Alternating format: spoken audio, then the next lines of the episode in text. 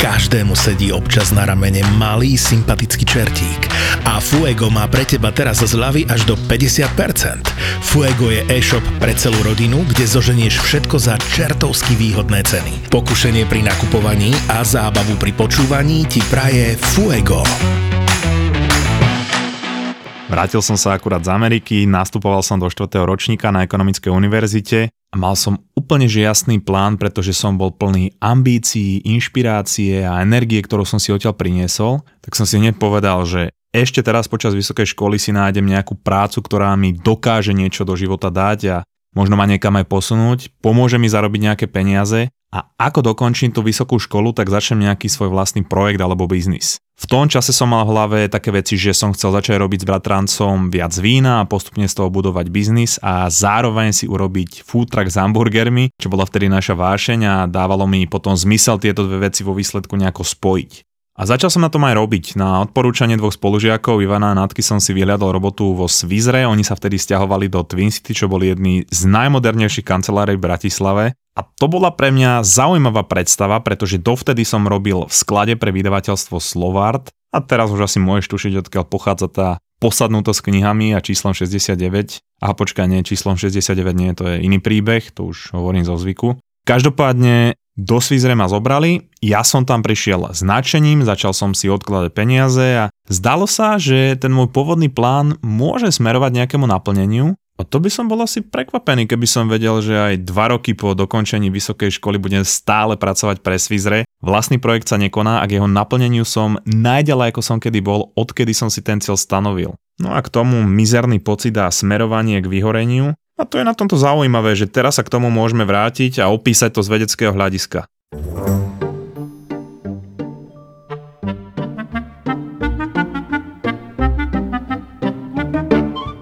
Takže začínal som ako štvrták na výške pracovať pre Svizre, bolo to fantastické obdobie, bol som tam na polovičný úvezok a mal som tam asi 10 rovesníkov, s ktorými sme boli spolu na dennej báze skoro. A vytvorili sme si vzťahy ako rodina a dodnes sa pravidelne stretávame a ja ich pokladám za mojich najbližších ľudí, aj keď už sme každý niekde inde.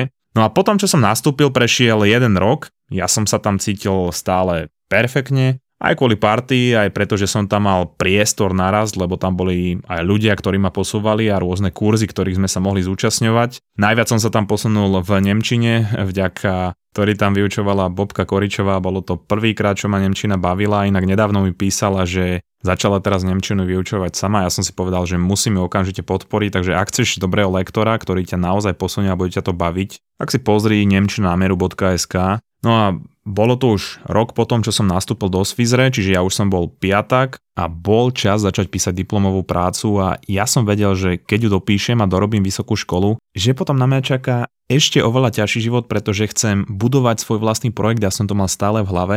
A inak ja sa potom k tým jednotlivým častiam príbehu budem vrácať a vysvetľovať na nich tie vedecké veci. No a tu nastal ten prvý problém s diplomovou prácou. Ja som si vybral tému, ktorá vyžadovala, že extrémne veľa úsilia No moja vedúca tej diplomovej práce, ona bola taký človek, ktorý naozaj dbá na to, aby tá diplomová práca sa blížila k dokonalosti, by som až povedal. Na jednej strane to bolo, že extrémne náročné, ale dnes som za to, že brutálne vďačný, lebo ma to naučilo dbať na detaily a doťahovať veci do konca.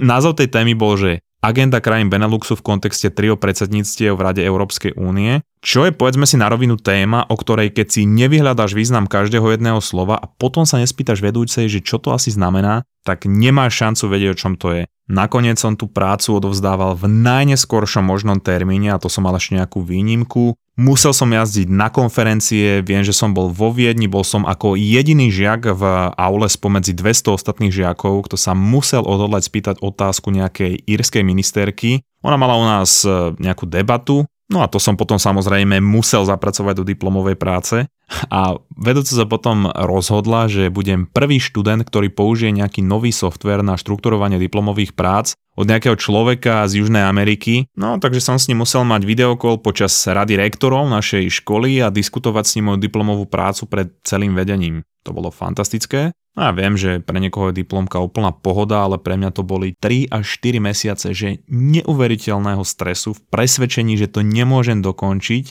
Písal som do rána s 3-4 hodinami spánku denne a v tom poslednom týždni ja už som bol na hrane, že psychického zrútenia a mal som slzy na kraji. A pozor, to chcem len dodať, že ja som bol vtedy chalán, ktorý dovtedy žil ako to, čo nám naša kultúra hovorila, že je pravý chlap. Čiže ak máš emóciu, treba ju potlačiť, dusiť v sebe všetky emócie a potom náhodne vybuchnúť najlepšie na svoju rodinu alebo najbližších a nie na ľudí naokolo, aby si bol pred nimi chrúmkavý. Mojimi najlepšími kamožmi vtedy boli cigaretle a naše víno Schmetterling a teraz to viem označiť za jedno z najstresujúcejších období v mojom živote a napriek tomu viem, že to, že som si vtedy dokázal, že to viem dotiahnuť do konca, akokoľvek to išlo na hranicu zdravia, tak to posunulo moju disciplínu a zmysel pre doťahovanie detajlov na úplne že novú úroveň. Nakoniec e, sme to samozrejme teda dotiahli do konca, diplomka bola záčko, štátnice rovnako. A keď som to dokončil, tak ja som bol tak vyšťavený, že ja som nemal ani žiadne emócie, nemal som energiu, ambíciu, nemal som drive a nemal som hlavne motiváciu nič robiť. Takže keď mi Svizre hneď po dokončení školy ponúkli trvalý pracovný pomer a môj mozog si predstavil, že len sa dostal z jedného obrovského stresu a mal by ísť do niečoho neznámeho a možno ešte viacej stresujúceho, ako bol ten vlastný projekt,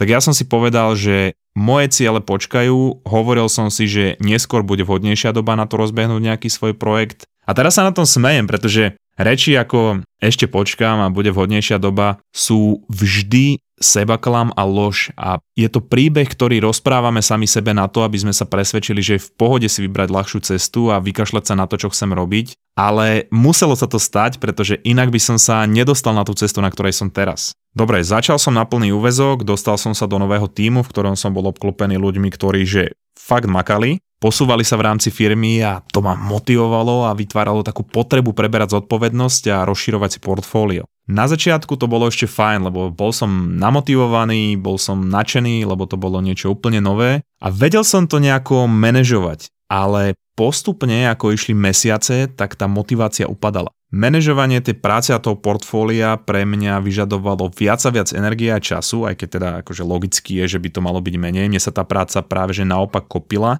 Viacej času som trávil za monitorom, robil som aj z domu neskoro večer a začal v prvom rade zase trpieť môj spánok, čo som zase riešil alkoholom a cigaretami. A bol som čím ďalej tým viac impulzívny, diali sa náhodné výbuchy, Párkrát sa stali aj v robote, keď ma jedna z našich team líderiek nahlásila na HR za nevhodný dress code, čo boli modré rifle. No a dalo by sa povedať, že som to nezobral úplne v kľude a dostával som sa do takého bodu, že chcem robiť, chcem to zvládať, ale neviem ako. Nešlo mi to a normálne som cítil, že moja schopnosť sústrediť sa sa znižuje ale ja som sa aj tak nutil sedieť pri tom notebooku, aj keď som už nevedel pracovať a potom neskôr som sa za to ubíjal v čase, kedy som mal spať. Čiže z psychického hľadiska to neboli úplné fanfáry. Cítil som sa ako absolútne zlyhanie, moje voľnočasové aktivity ma prestávali baviť a neskôr, keď som začal robiť podcast, som sa dozvedel, že som sa mohol blížiť k vyhoreniu, lebo toto sú také prvé príznaky, pretože som dlhodobejšie potláčal svoje potreby. No teraz odstupom času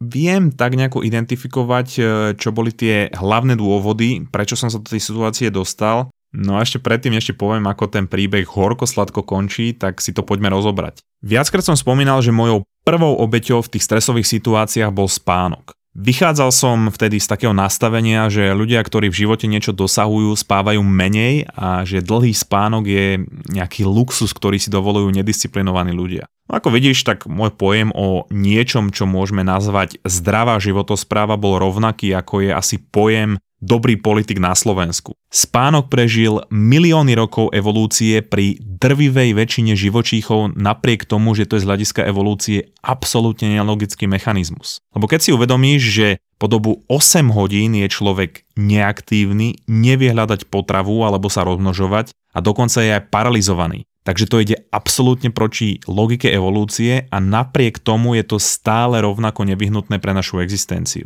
Vynechaj spánok iba na jeden deň a tvoje fungovanie a schopnosti sa rapidne obmedzujú a tvojou najväčšou prioritou sa stáva ísť do postele. Inak zaujímavosť tomu, čo som povedal, že telo je paralizované, náš mozog počas spánku znehybňuje naše telo, aby sme nepremietali sny do reality, ale občas sa stane, že pri zaspávaní alebo pri prebudzaní sme tak napol prebudení a telo je stále paralizované. A je to taký stav, kedy náš mozog môže tak trochu snívať, ale my sa nevieme hýbať a preto nás to extrémne vystresuje a môžu nastávať rôzne otrasné halucinácie. Príklad, že ťa niekto škrtí, alebo že ti niekto sedí na hrudi, alebo že je niekto iný v miestnosti. No a to si potom ľudia vysvetľujú ako rôzne paranormálne javy. Volá sa to, že spánková paralýza fakt nepríjemná vec a to hovorím z vlastnej skúsenosti, pretože som to viackrát zažil. No a nejaké svoje príbehy a o tom, čo to vlastne je tá spánková paralýza, rozprávam v bonusovej epizóde v apke Toldo, kde dávame aj iný bonusový obsah,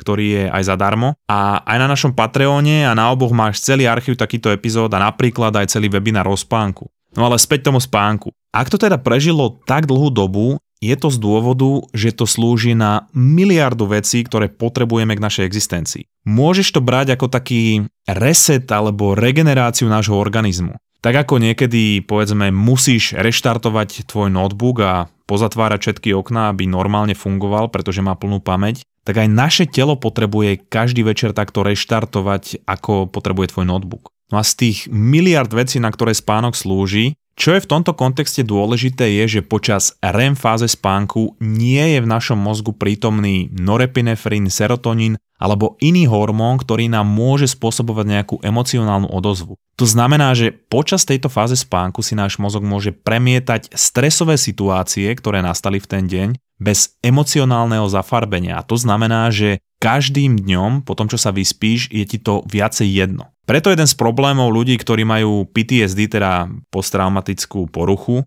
môže byť, že majú problémy so spánkom, nedokážu tú situáciu počas REM fáze spánku spracovať, pretože sa nedostávajú do REM fáze spánku a tú situáciu stále vnímajú v pomerne vysokej emocionálnej intenzite. Ďalšia vec, ktorá počas spánku nastáva, je niečo, čo nazývame homeostázou. V jednoduchosti všetky systémy, hormóny, molekuly sa dávajú do prirodzenej hladiny, aby telo mohlo optimálne fungovať. To platí napríklad aj pre testosterón, estrogén, dopamín alebo serotonín, no a dokonca aj stresový hormón kortizol. No a ty už vieš, že tie súvisia s tým, ako sa cítime, ako sme energickí, ako sme impulzívni, akú máme motiváciu, ako sa vieme kontrolovať a sú teda do vysokej miery zodpovedné za to, že ako vnímame našu existenciu na tomto svete v daný okamih alebo v daný deň. Keď som teda vždy v prvom rade obetoval spánok, tak sa začal, že nádherný kolobeh.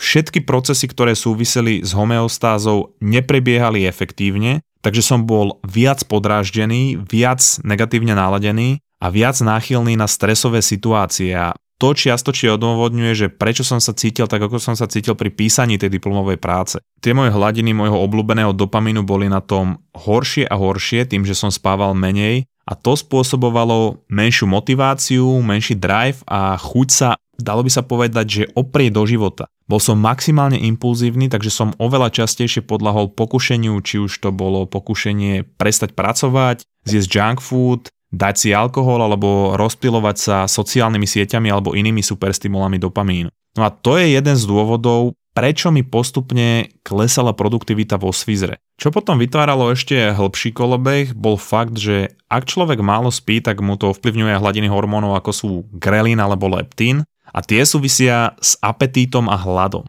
To spôsobuje, že žreme viac jak prasce a nevieme, kedy máme dosť a spolu s vyššou impulzívnosťou a nízkou hladinou dopamínu to rapidne zvyšuje šance, že budeš jesť junk foody, otrasné sprocesované jedlá, zbytočnosti, ktorých pravidelná konzumácia súvisí aj s nárastom úzkosti a stresu, ako som spomínal v epizóde o mikrobióme. No a teraz si predstav, že som do toho ešte fajčil a pil alkohol. No a to tento problém ešte potrhovalo dvojitým počiarknutím, ak by povedala učiteľka na základnej škole. Pretože alkohol je v podstate sedatívum, čiže keď ideš do postele pod vplyvom alkoholu, tak tvoje telo nie je schopné ísť do REM fázy spánku alebo do hlbokého spánku. Ráno sa potom cítiš ako keby si nespal vôbec, pretože to rapidne fragmentuje a znižuje kvalitu spánku. No ak máš e, hodinky alebo ten prsteň na meranie kvality spánku počas noci, naschvál si odmeraj kvalitu tvojho spánku, keď e, budeš piť a ráno uvidíš, aký budeš mať výsledok. A teraz taký disclaimer, že samozrejme, že viem, že každú noc sa zaspať nedá, alebo nie každú noc sa môžeš vyspať 8 hodín, možno aj kvôli konzumácii alkoholu, predsa len sme na Slovensku. Ale všeobecné pravidlo je, že by mal človek dobre spať aspoň 80% času alebo sa k tomu blížiť. Ja mám samozrejme noci, kedy úplne na hovno spím a ďalší deň by som najradšej zohral Wagon Brownies, ale už mám na to taký menší hack. Ja keď mám otrasný spánok a mám chuť do seba natlačiť kamión tvarhových závinov, tak viem, že to je preto, že mám rozhodené hormóny a môj mozog extrémne chce, aby som uvoľnil nejaký dopamín, ktorý spôsobuje ten cukor, ktorý by som si dal. Čiže aby sa moje ústa nepremenili na vysávač jedla, tak mám vždy nejakú zdravšiu náhradu. Od parťakov z nutívy mám napríklad orechy, ktoré kombinujem s tým sladkým, čo si chcem dať, pretože tam je veľa vlákniny a to spomalí uvoľňovanie cukru v tele. Alebo si dám, že arašidové maslo s banánom, to tiež beriem od nich, a všetko to kombinujem aj so sušeným ovocím, ktoré je na jednej strane aj sladké, je tam veľa vlákniny a sú tam aj antioxidanty. No keď už sa potom, že absolútne neviem dožrať, tak mám od Nutivy také mandle, ktoré sú obalené v horkej čokoláde a v škorici, čo je najideálnejšia kombinácia, pretože vláknina v orechu a rovnako aj škorica spôsobí, že cukor z tej čokolády nevyskočí tak rýchlo. Na Nutive majú kopec takýchto zdravých vecí, ktoré môžeš jesť, keď budeš mať takúto žrávku, takže kľudne objednávaj a použij môj kód DENIS10 pre zľavu a od ďalšieho týždňa som s nimi urobil aj presne takýto balíček na tieto dni, keď máš žrávku a dal som tam tie veci, ktoré používam ja a môžu ťa zachrániť Čiže dal som tam všetky tie moje obľúbené veci, moje obľúbené orechy, moje obľúbené sušené ovocie a dal som tam aj tie mandle v čokoláde, ale bude to až ďalší týždeň, pretože teraz tie mandle doskladňujú, ale dovtedy môžeš objednať čokoľvek samostatne. Odkaz ti hodím do popisu epizódy.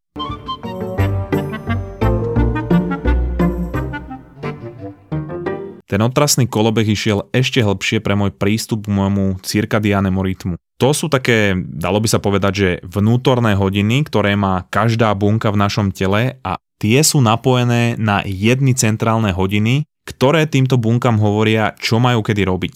Napríklad, hovoria orgánom, kedy sa majú prebúdzať, kedy majú zvýšiť, znížiť aktivitu, kedy sa majú regenerovať, komunikujú, kedy sa máme ukladať na spánok a kedy máme vstávať a dalo by sa povedať, že sú teda takým centrom, ktoré podľa času riadia procesy v našom tele. By the way, Sachin Panda o tom napísal fantastickú knihu, ktorá sa volá Cirkadiány kód, takže zase ti hodím odkaz. No a teraz, keďže tieto hodiny riadia procesy v našom tele podľa času, tak sa snažia zistiť, že kde v čase v dni sú a robia to podľa štyroch vecí. Podľa svetla, spánku, pohybu a jedla. Čo som robil ja svojim správaním počas týchto stresových období bolo, že som tieto 4 faktory absolútne prehádzal a tým úplne miatol môj cirkadiálny rytmus. Hlavne sa to týkalo svetla, ktoré znie z tých štyroch ako jedno z najmenej dôležitých, ale iba to tak znie, pretože my máme v očiach bunky, ktoré sa nazývajú ganglion cells a tie sú citlivé na svetlo.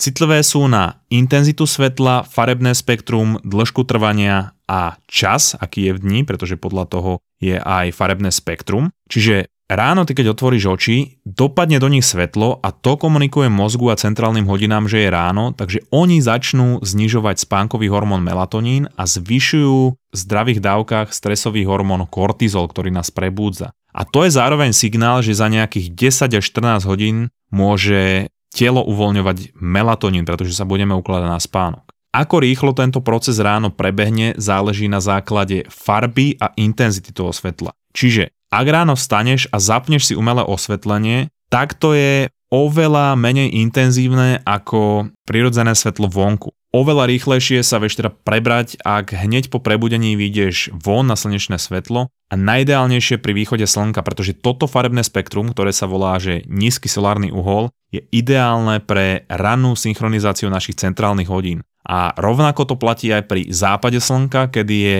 dobré byť vonku, aby to hodinám dalo signál, že už sa pomaly môžu pripravovať na spánok. To denné svetlo je bohaté na modrú zložku a čím viac denného svetla príjmame, takto pozitívne pôsobí na našu náladu, uvoľňovanie rôznych molekúl a hormónov, ale čím je neskôr v dni a hlavne po zatmení, sú tie bunky v našom oku citlivejšie na svetlo. Po zotmení je oveľa optimálnejšie červené svetlo, na ktoré je bohatý oheň napríklad, pretože naši predkovia po zotmení boli uspôsobení sedieť pri ohňa. A keďže sú tie bunky v spodnej časti nášho oka, tak reagujú na polohu svetla. Čiže ak vychádza to svetlo z vrchu a je modré, to dáva signál, že je deň a preto je oveľa efektívnejšie pozotmení príjmať červené svetlo a na úrovni očí alebo pod úrovňou očí.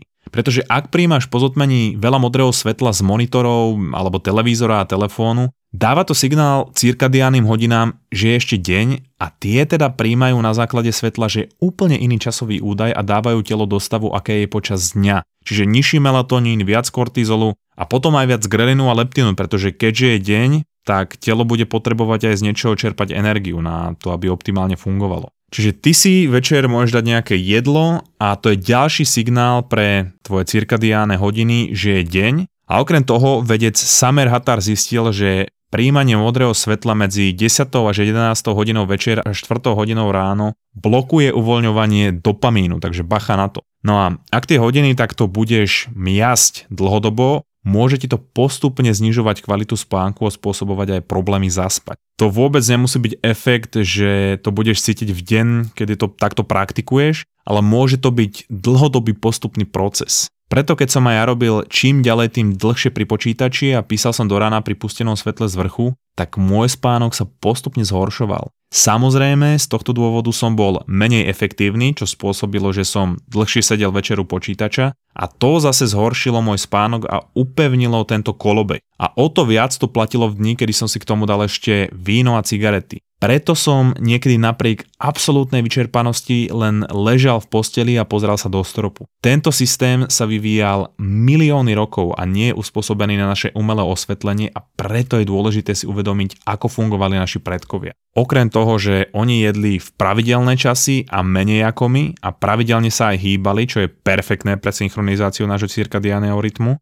tak oni aj viac spali a dennú prácu dokončovali presne ako hodinky pri západe slnka, pretože oni si nemohli rozsvietiť, nemali ten luxus. No a stal sa mi úplne, že zábavná vec, lebo ja som v jednej epizóde vysvetloval túto problematiku iba tak v rýchlosti na svetelných mečoch a hovoril som, že modrý svetelný meč nemôže ísť do spálne, pretože modré svetlo môže tam ísť iba červený. A ozval sa mi jeden človek, eh, Mišo, čau Mišo, pozdravujem, ktorý sa na tom smial a hovorí, že, že ich firma Minalox robí cirkadiáne osvetlenie. A ja, že cirkadiáne osvetlenie, tak som si to vyhľadal. Pozeral som, že čo to je a odpálilo mi dekel. Čo Minalox robí je, že oni v domácnosti vedia zabezpečiť osvetlenie, ktoré napomáha upevňovať správny cirkadiánny rytmus. Normálne tie svetlá automaticky menia farebnú teplotu podľa časti dňa a je to ovládané smart systémom. Čiže ráno vstaneš a simuluje to rané svetlo s nízkofarebnou teplotou, postupne sa tá farebnosť mení k studenej, respektíve k modrej a popoludní opäť klesá a spolu s farbou sa mení aj intenzita.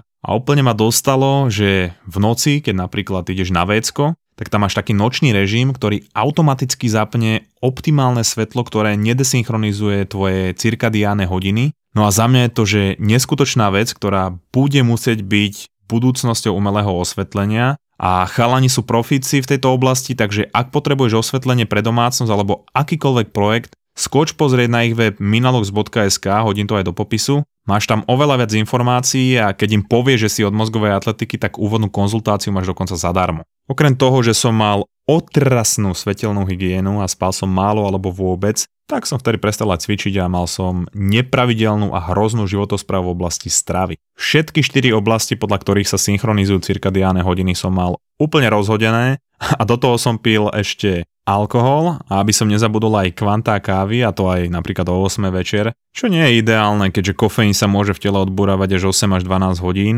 A káva na jednej strane môže byť obrovský pomocník, ale aj jed. Veľmi to záleží od času, kedy ju človek príjima. To všeobecné pravidlo je, že tých 10 hodín pred spaním by už nemal byť kofeín. No a teraz, toto samozrejme neboli všetky dôvody, ale bol to jeden z obrovských faktorov, ktoré ma priviedli do bodu, v ktorom som sa ocitol v roku 2020 s absolútne mizerným pocitom a s tým, že som nevedel, čo mám robiť. Ja som si potom spomenul na toho Denisa, ktorý sa práve vrátil z Ameriky, ktorý bol plný ambícií, chcel začať svoj vlastný projekt a bol premotivovaný sa po hlave pustiť do každého diskomfortu, ktorý mu mohol priniesť nejakú skúsenosť a nechápal som, že kde tento človek zmizol. Ja som mal pocit, ako keby som vedel, kto som kedysi bol a ten človek mi začal chýbať. Nebavilo ma nič, keď som ráno vstával s tým, že musím pracovať, tak som mal stres, pretože som chcel pracovať a nebolo to v mojich schopnostiach a bola to až taká apatia. No a keďže som toto pocitoval, tak som chcel znova zažiť nejaký pocit nadšenia, driveu a energie pre čokoľvek.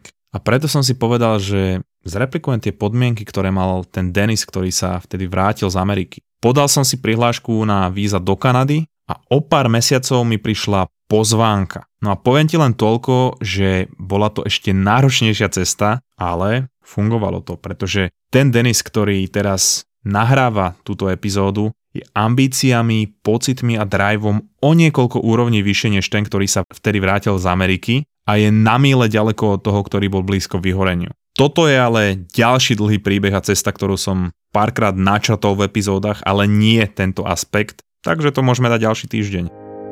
Ja som mala pocit, že sme ako z Notting Hill, že on je taký ten opatrný, ale veľmi nežný a milujúci Hugh Grant a ja som taká tá trošku naveľa, ale v skutočnosti veľmi neistá Julia Roberts. A neviem, prečo som mala odrazu očakávanie, že môj muž urobí tie meniny výnimočnými, že vstúpi do obývačky, v jednej ruke šampanské, v druhej ruke nejaký ovládač s tlačítkom a všetci si budú hovoriť, čo to on ide robiť, čo to on ide robiť s tým tlačidlom, zrazu to stlačí, za oknami ohňostroj, lietajúci balón, z ktorého zliezajú akrobati cez okná, priamo k nám do obývačky a začína sa program.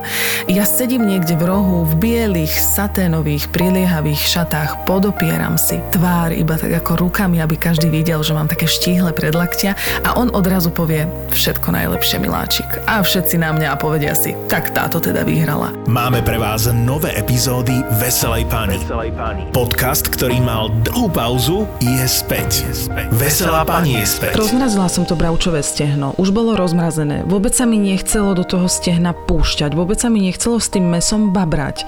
Aj napriek tomu som ten obed robila. Pričom viem, že pri mojom varení platí jediné pravidlo. Nevar, ak máš byť potom pizda. Veselá pani je späť.